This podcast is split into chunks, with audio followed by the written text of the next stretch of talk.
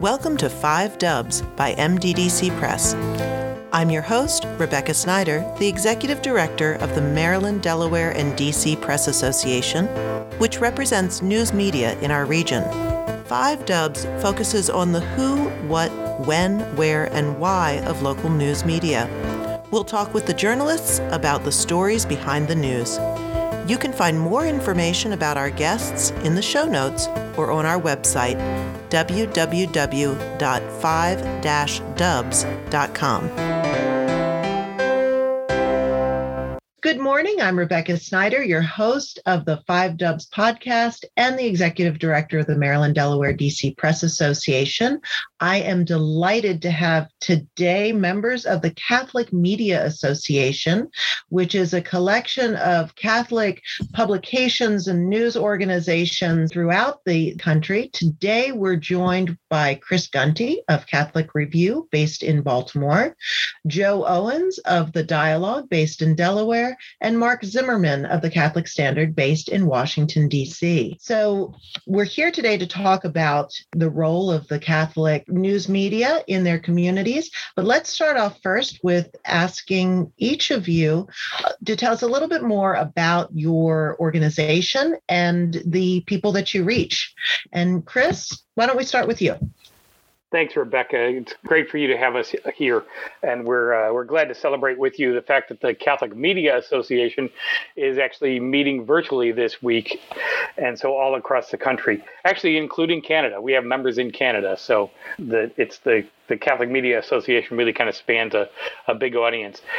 Catholic Review Media is the publishing arm of the Archdiocese of Baltimore, which covers an awful lot of the state of Maryland. We don't cover the part that's on the Eastern Shore. That's Joe's department in from the Diocese of Wilmington, and we don't cover the uh, the counties right around Washington D.C. That's Mark's area. So, uh, but we cover pretty much everything else from Havre de Grace to Oakland, from you know up up north all the way down to you know Middle River and and down past Annapolis. So we we cover an awfully big area. We have about eighty thousand readers in print. 80,000 homes that we deliver to in print once a month. Um, our magazine. We also have a, a website at catholicreview.org we have we're on, of course, Twitter and Facebook and Instagram, as is everybody these days. We also have a weekly radio show uh, that airs on three radio stations in the region. So that we're in a lot of different areas, and our our goal really is to try to reach people kind of wherever they are. And so if they're signed up for our e-newsletter, they hear about what we've got going on twice a week. If they're visiting our website, we've got fresh content every day. If they aren't connected digitally, then they're getting the magazine at home once a month. It's our job really to make sure that people in the Archdiocese of Baltimore are well informed about what the church has to say, not just on church things, but also on on things that are happening in the culture and in uh, in society in general. So our motto at the Catholic Review is inform, teach, inspire, and engage, and that's kind of how we measure everything we do. Mm-hmm. That's fascinating that you're not providing just a, a very narrow perspective on what the church thinks, but also how you can kind of live as a Catholic in the world that surrounds you. So thank you for that, Chris. Joe, since you cover Wilmington and Delaware and part of the Eastern Shore and all of the Eastern Shore, why don't you tell us a little bit more about your organization?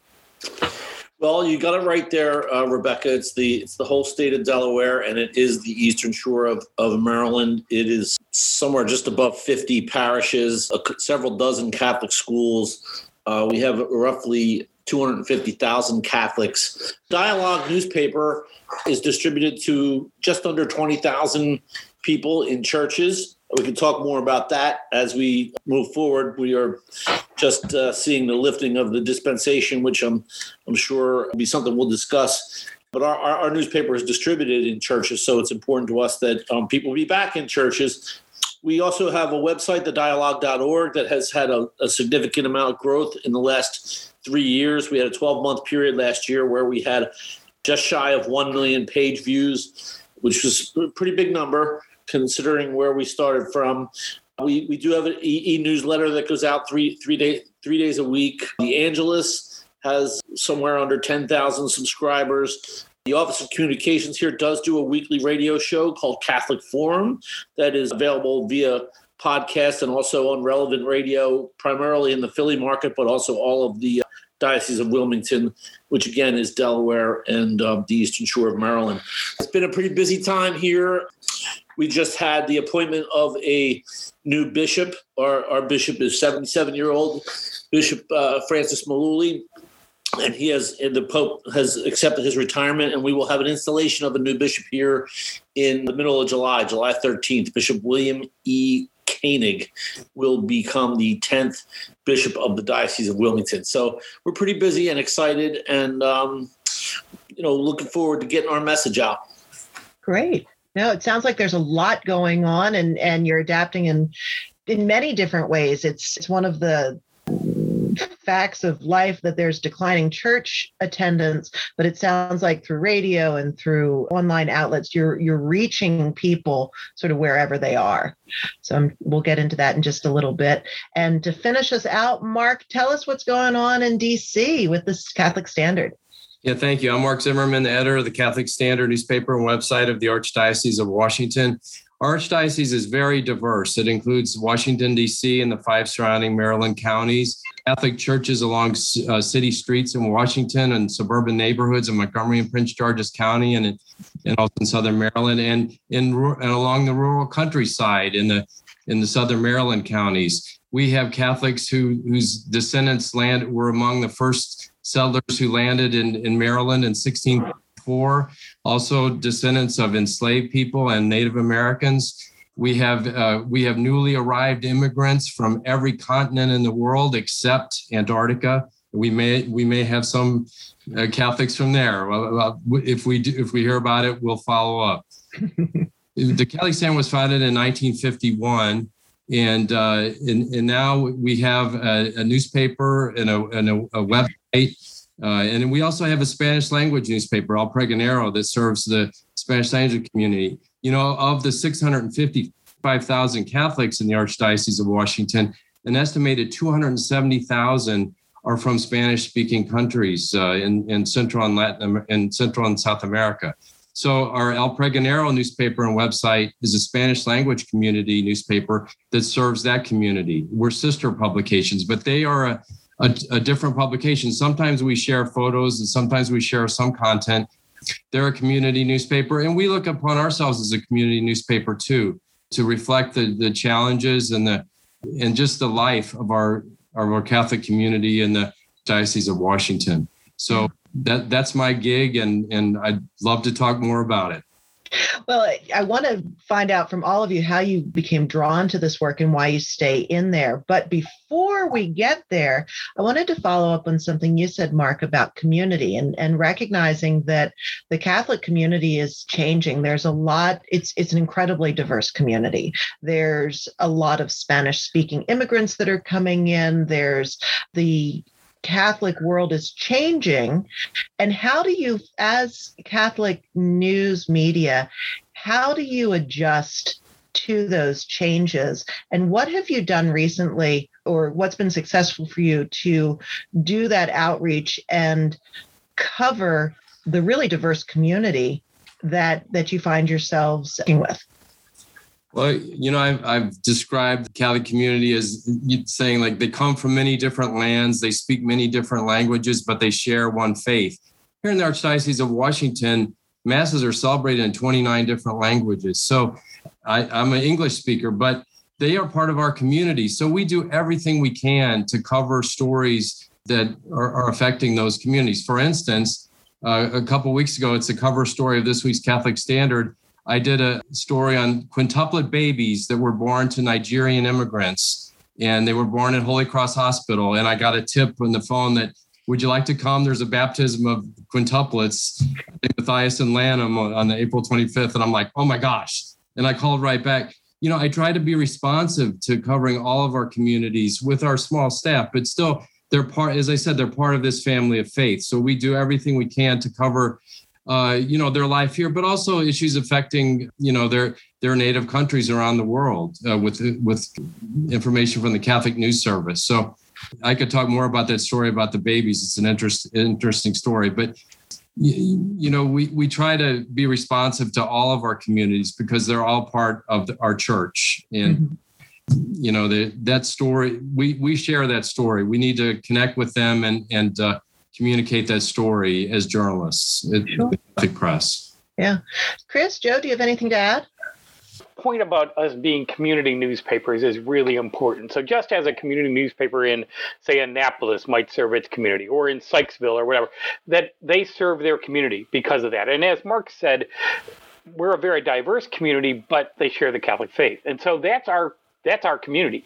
It's spread out a little bit more than some of these other community publications are, but we are just as much trying to reach a specific community. And I think that's our strength is that we can be intensely local about that. Mark's point about about the diversity is a good one and it's difficult for us sometimes to report on those kinds of things. I'm also an English speaker. I can read Spanish a little bit and occasionally proofread it, but I can't. I, I, have a hard time speaking it and doing interviews. So we've had to get freelancers who can do interviews in English and Spanish. We're currently trying to recruit uh, a full time staff writer who could write and uh, report in English and Spanish. It's tough for us, though, because journalists of color, journalists who speak more than one language, are also in very high demand at other newsrooms. And they often pay more than we do. So it's been a tough thing for us to do, but we're hoping to do as Mark is doing, and we're hoping to launch eventually a Spanish publication to help reach that market. Uh, it's just it's it's where we need to be. Sure. Well, and, and, certainly, kind of in that vein of, of always being relevant to the communities that you serve, Spanish speaking people are one of the fastest growing segments of the population in this general area. And so, uh, not only is it a smart move in terms of, of serving your community, but it's also where some of the future is going. And, and it's a good economic decision as well. Joe, do you have, are you doing anything that you want to share? Well, I think I would just pick up on, on what you said and, and what the other two editors talked about. And I spent a fair number of years in, in secular media. I always said that, you know, working at community newspapers, that the best the best community newspaper is a, is an accurate reflection of its community. People can look at our paper every day in the daily business or every week or every other week and what we're doing and say they see themselves or you know they they they believe it it accurately reflects their their communities then we're doing our job. And i think you know the job is pretty much the same. I mean yeah we're we're we're catholic and we have a a particular message and it's and it's important and that's that's really what we focus on. But uh, at the end of the day it's it's more like uh, being a, a, true reflection of our communities and and meshing with them. And mm-hmm. I, I think we, we all do that it's important to us Absolutely. Rebecca, could I add one thing about I, I, want to give an example of like I think we all try to do this, be responsive to our community. We got a tip that there was going to be a vaccination clinic in the Mount Pleasant neighborhood of, of the Shrine of the Sacred Heart in Washington, D.C., which that, that parish has about 80 different, it has parishioners from about 80 different countries, but most of its parishioners are from Central America, primarily El Salvador. And that community has been very hard hit by the COVID 19 pandemic. So the Shrine of the Sacred Heart hosted a vaccination clinic, and the Catholic Standard and El Pregonero covered that. And it was a really inspiring story, how they were serving the community. And I think the first day of that clinic, 400 people in that in that neighborhood came to that church basement to get a vaccination and and and we covered that story just as we covered a follow-up story at a at a uh, hard-hit neighborhood in Washington D.C. at St. Luke's. They had a a vaccination clinic serving the African American community there. So we try to, you know, to be there and tell the stories that are impacting those communities. Well, and, and you know, faith and trust are, are kind of always entwined, and and in order to really serve one's community and and cover them accurately, community members need to trust their news sources. And so, could you each kind of talk about that intersection of faith and trust and how it informs your news gathering? I mean, through the Catholic lens, I think it's a really sort of you all have you're serving your communities, but it's kind of a different uh, reflection uh, than I think a secular community news news organization. Could you all speak to that? Yeah, I would say right off the bat that the Catholic Press Association has fair publishing practices code. Which a lot of people might not realize that, but much like the Society of Professional Journalists ethics uh, guidelines, the Catholic Media Association actually has a thing. It's very well thought out. Uh, the Fair Publishing Practices Code, and two of the things at the beginning of that are that the truth is at the root of everything we do, and if we report the truth, that leads to the greater capital T truth that is God. So we've got to be accurate. We've got to be good journalists to start with. Because if we don't tell the truth, if we don't tell the good and bad stories about the church, people aren't going to trust us. They're not going to find us accountable. They're not going to be. They're not going to believe anything we write. So for us, we have to make sure that we are reporting the truth. That we're really good at what we do. That has especially become more important, as you alluded to early on in our conversation about the fact that there are fewer and fewer reporters dedicated to religion beats in secular dailies and weeklies. And so without that, without those people reporting not just on the Catholic Church, but also on other Christian denominations, on our Jewish brothers and sisters, on our Muslim brothers and sisters, if they're not reporting about the way faith interacts with culture to everybody, it's even more important that our job that that message gets out because otherwise there's nobody reporting the news accurately. Mm-hmm. I think it comes down to uh, what we're talking about here is credibility, and and that's you know at the core of everything that we do and that it, that people do. Secular media also also transparency, and from from my perspective, it's never been a bigger issue in the church than it is now, and and it has been a. Uh, you know, sort of a guidepost for for me and for I think a lot of people in the Catholic media is that the, the church understands that transparency is important my experience has been the church wants to hire professionals to, to, to, to do the job and, and let us do our jobs. And I mean, that's been my experience and, uh, you know, continues to be so. Thanks, Joe. Mark, did you want to jump in? Yes, I, I did. I, I, I really appreciate what my colleague said. You know, I I think like them, I, I have a journalism uh, education. I, I'm a graduate of the University of Missouri School of Journalism, and that's my training. I'm not a theologian. Uh, I'm trained to to be uh, to tell the story accurately and fairly and honestly.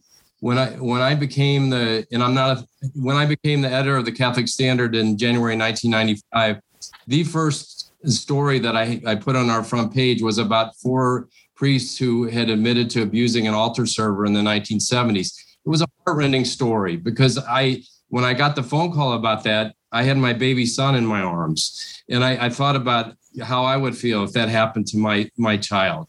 And I, I went to they announced it at a parish that Sunday, and, and I covered it, and people were crying. They were so upset to hear that that happened to their pastor, but we told the story honestly and, and truthfully, and and we've done that all the way through recent scandal we had with former Cardinal McCarrick in Washington. That was another heartrending story because I covered him and I I had great respect for what I saw him do. But then when I when we learned of a part of his life that we weren't aware of, we covered that story honestly. And and I think that's our readers expect that and they deserve that. Jesus said the truth shall set you free.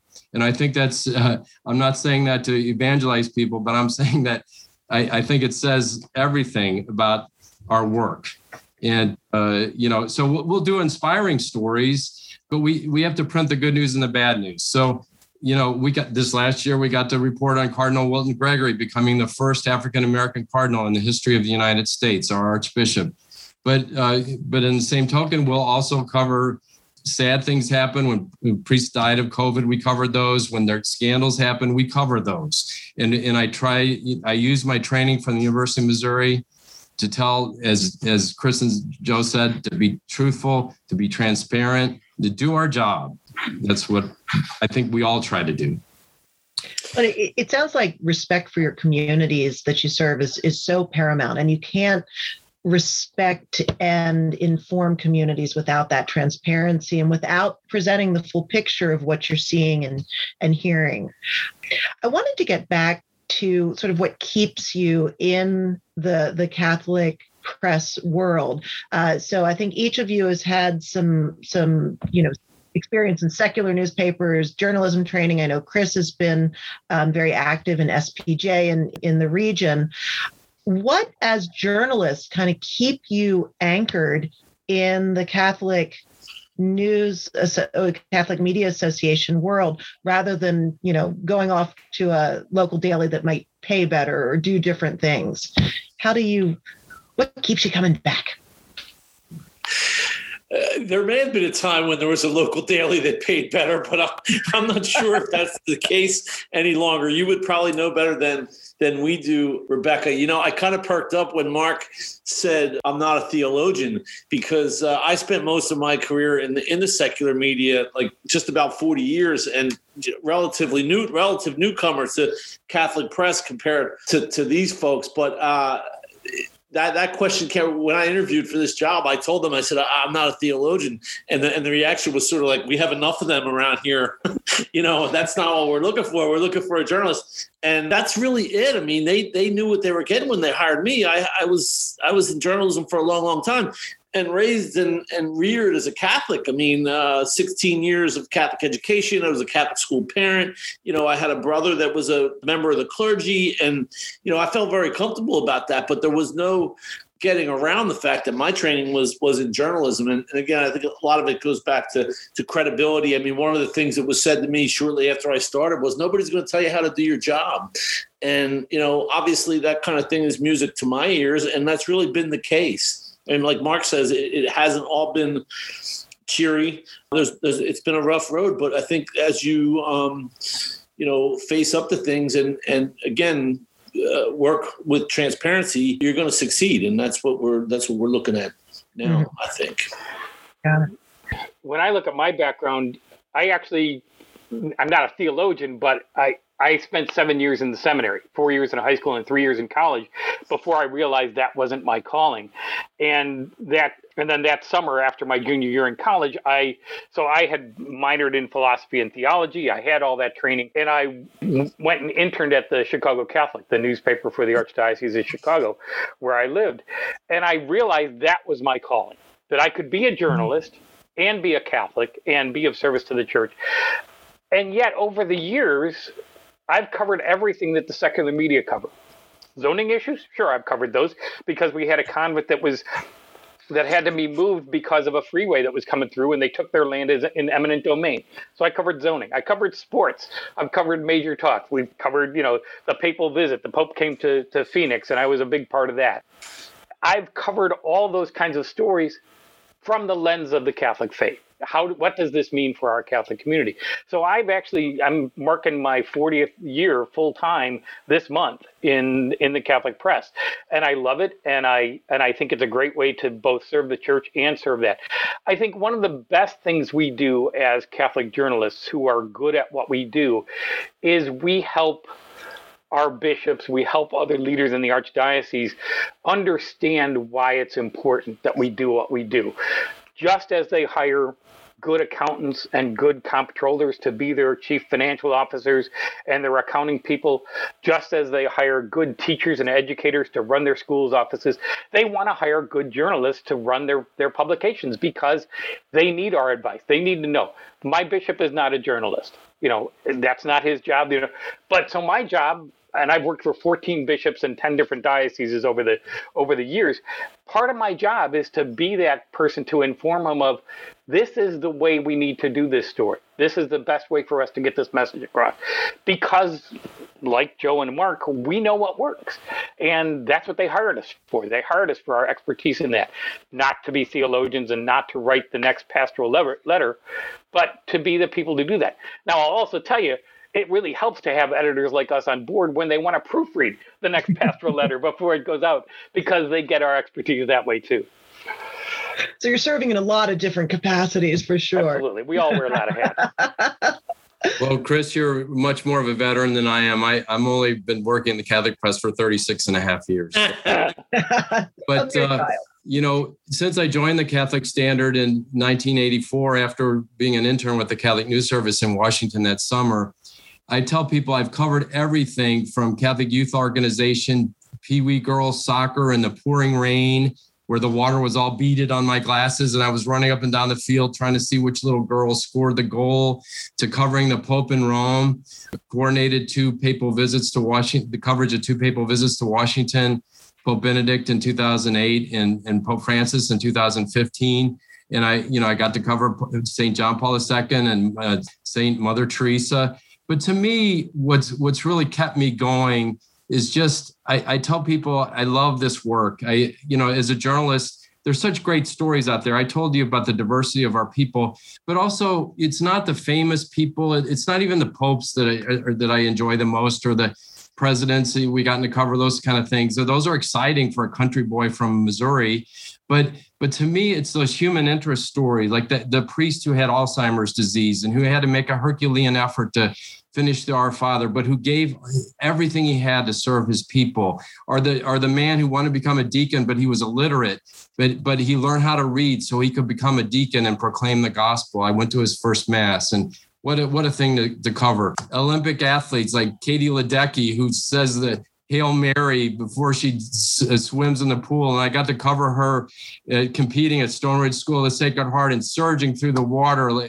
Amazing to, to see her. But it's also you know, we get to tell the another side to the story, that the people's faith, like Katie's uh, praying before she before she races, uh, and uh, and anyway, and Cardinal Gregory, you know, that morning when he was named the first African American cardinal, it was a surprise to him. It was a surprise to everyone except the Pope, and they announced it in Rome. And my wife said she saw it on Twitter that Cardinal Gregory was named a cardinal. And I was eating a donut and drinking chocolate milk in my in, at our kitchen table and I dropped the donut and ran in and verified it.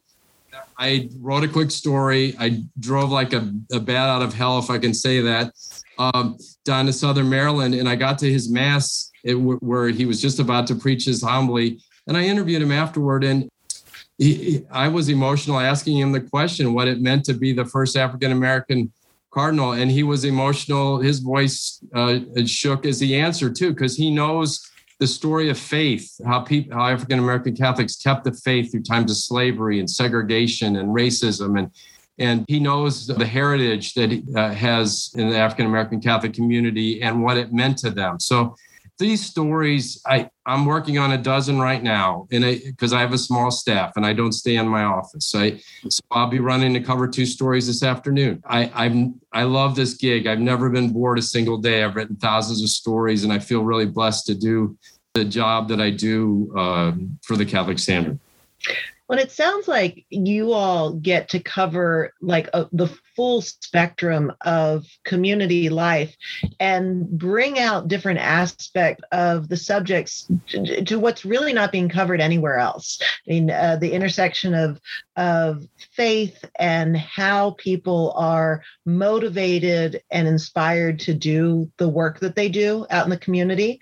Um, but then also, I, it sounds like you get access in ways that you know some secular journalists could only dream of to be able to tell those stories. So it sounds like a really compelling intersection and i i understand better why why you stay with it. Um, and i think the access comes from being there you know mm-hmm. that we're there all the time. Just like a, a somebody who's a beat reporter to cover Ravens or the Washington football team, they get to know the, the coaches, they get to know the players, they get to well, we get to know the coaches and the players. Except we call them pastors and parishioners, you know. So I mean, we get to know the people, and and so we're there. We get access because we're we're there all the time, mm-hmm. and this is what we do right? You're part of that just community. To, just to add to that, we, we these these fellows talked about sports and zoning issues and all the different kinds of things. There's also entertainment. Uh, we had a um, we had a woman who was a member of one of our parishes who was a, an actress and and had a role in the movie Unplanned, and that obviously had a had a strong message uh, associated with the message of the church.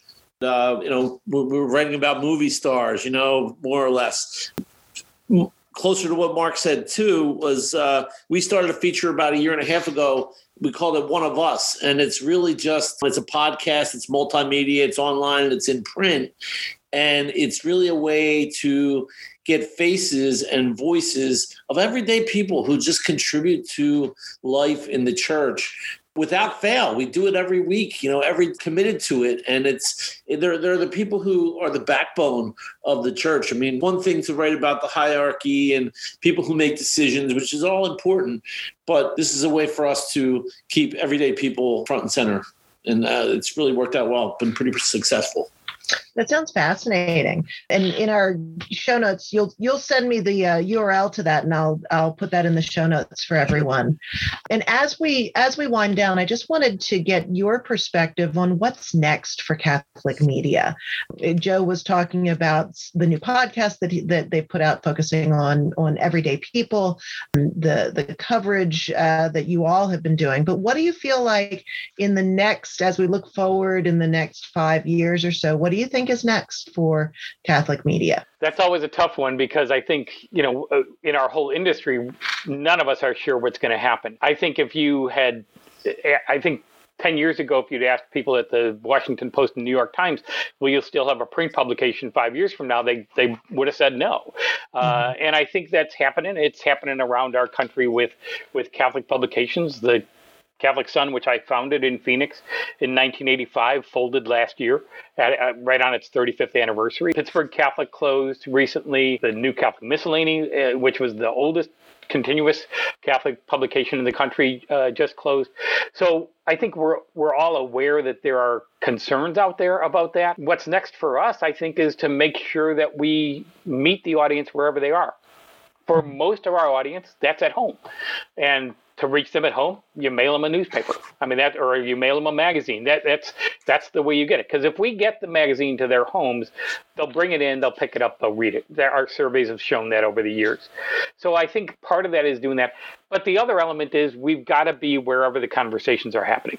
So if that's Twitter or Instagram or Facebook or whatever gets invented next week, then that's where we need to be, and we need to be there.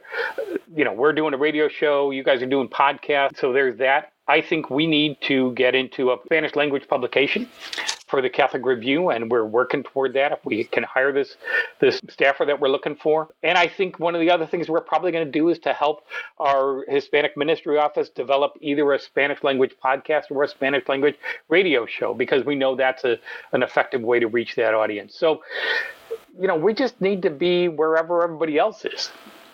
Mm-hmm. So it sounds like the the same old for for secular journalists as well. You have to go where go where the news is, go where the people are, and represent them and and report fairly and accurately.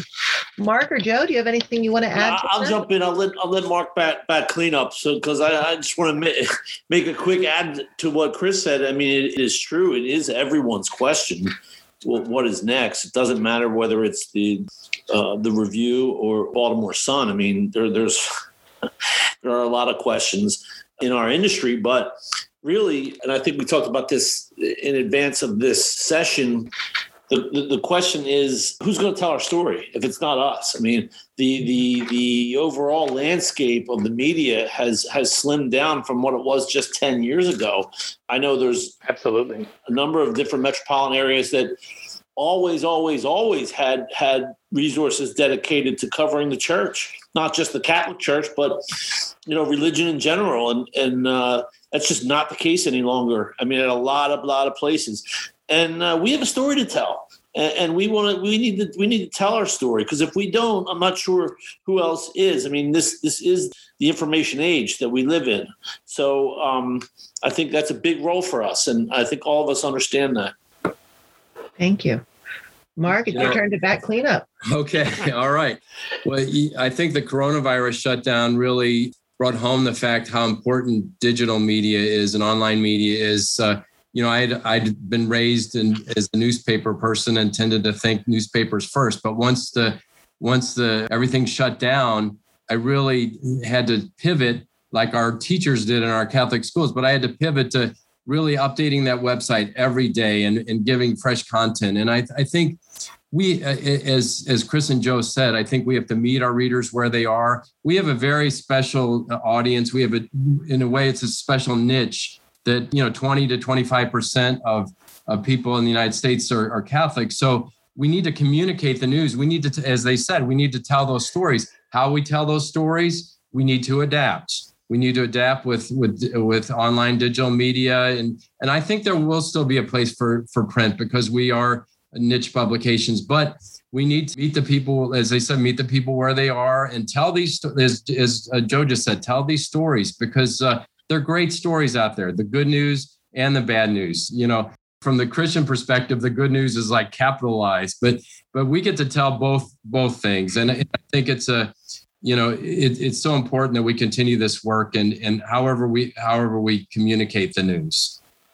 And i think you're right. There's a question i've been asking in my newsrooms for probably 10 or 12 years now has been here's the story we want to tell when we're in our, our news budget meeting. Here's the story we want to tell. What's the best way to tell that? Is it story? Is it print? Is it online? Is it photos? Is it video? Is it audio? The story is the story how do we put it out is the is the big question, and that can't just be in print these days. Right. Yeah, it, we can do new things, as the as the guy said, with podcasts and social media. Last year, after the all the racial justice pro, uh, protests after the the killing of George Floyd by that police officer in Minneapolis, we we started a series. It's a multimedia series, video interviews called Black Catholic Voices. Got these really in, incredible interviews with Black Catholics from all walks of life Cardinal Gregory, priests, sister, lay people, laymen and women, and telling their stories, their experiences of racism. These are the kind of stories that we can tell in multimedia and, and continue our work, whatever the media environment is. You know, it sounds like in focusing on the work, you sort of can find the format to best articulate what you're trying to say. So I want to thank you all for joining me here today. We had Mark Zimmerman from the Catholic Standard, Joe Owens from the Dialog, and Chris Gunty from Catholic Review Media. Thank you all for coming out here, and um, I wish you the best at, in the Catholic Media Association conference. Thanks for listening to Five Dubs with Rebecca Snyder. Please subscribe and leave us a five star review wherever you download your podcasts so that others can find us. What do you want to know about local journalism? Email me at rsnyder, S N Y D E R, at mddcpress.com. Interested in supporting our podcast and journalism? Please donate to our 501c3 Press Foundation. Find out more and see the full episode list and show notes at www.5-dubs.com.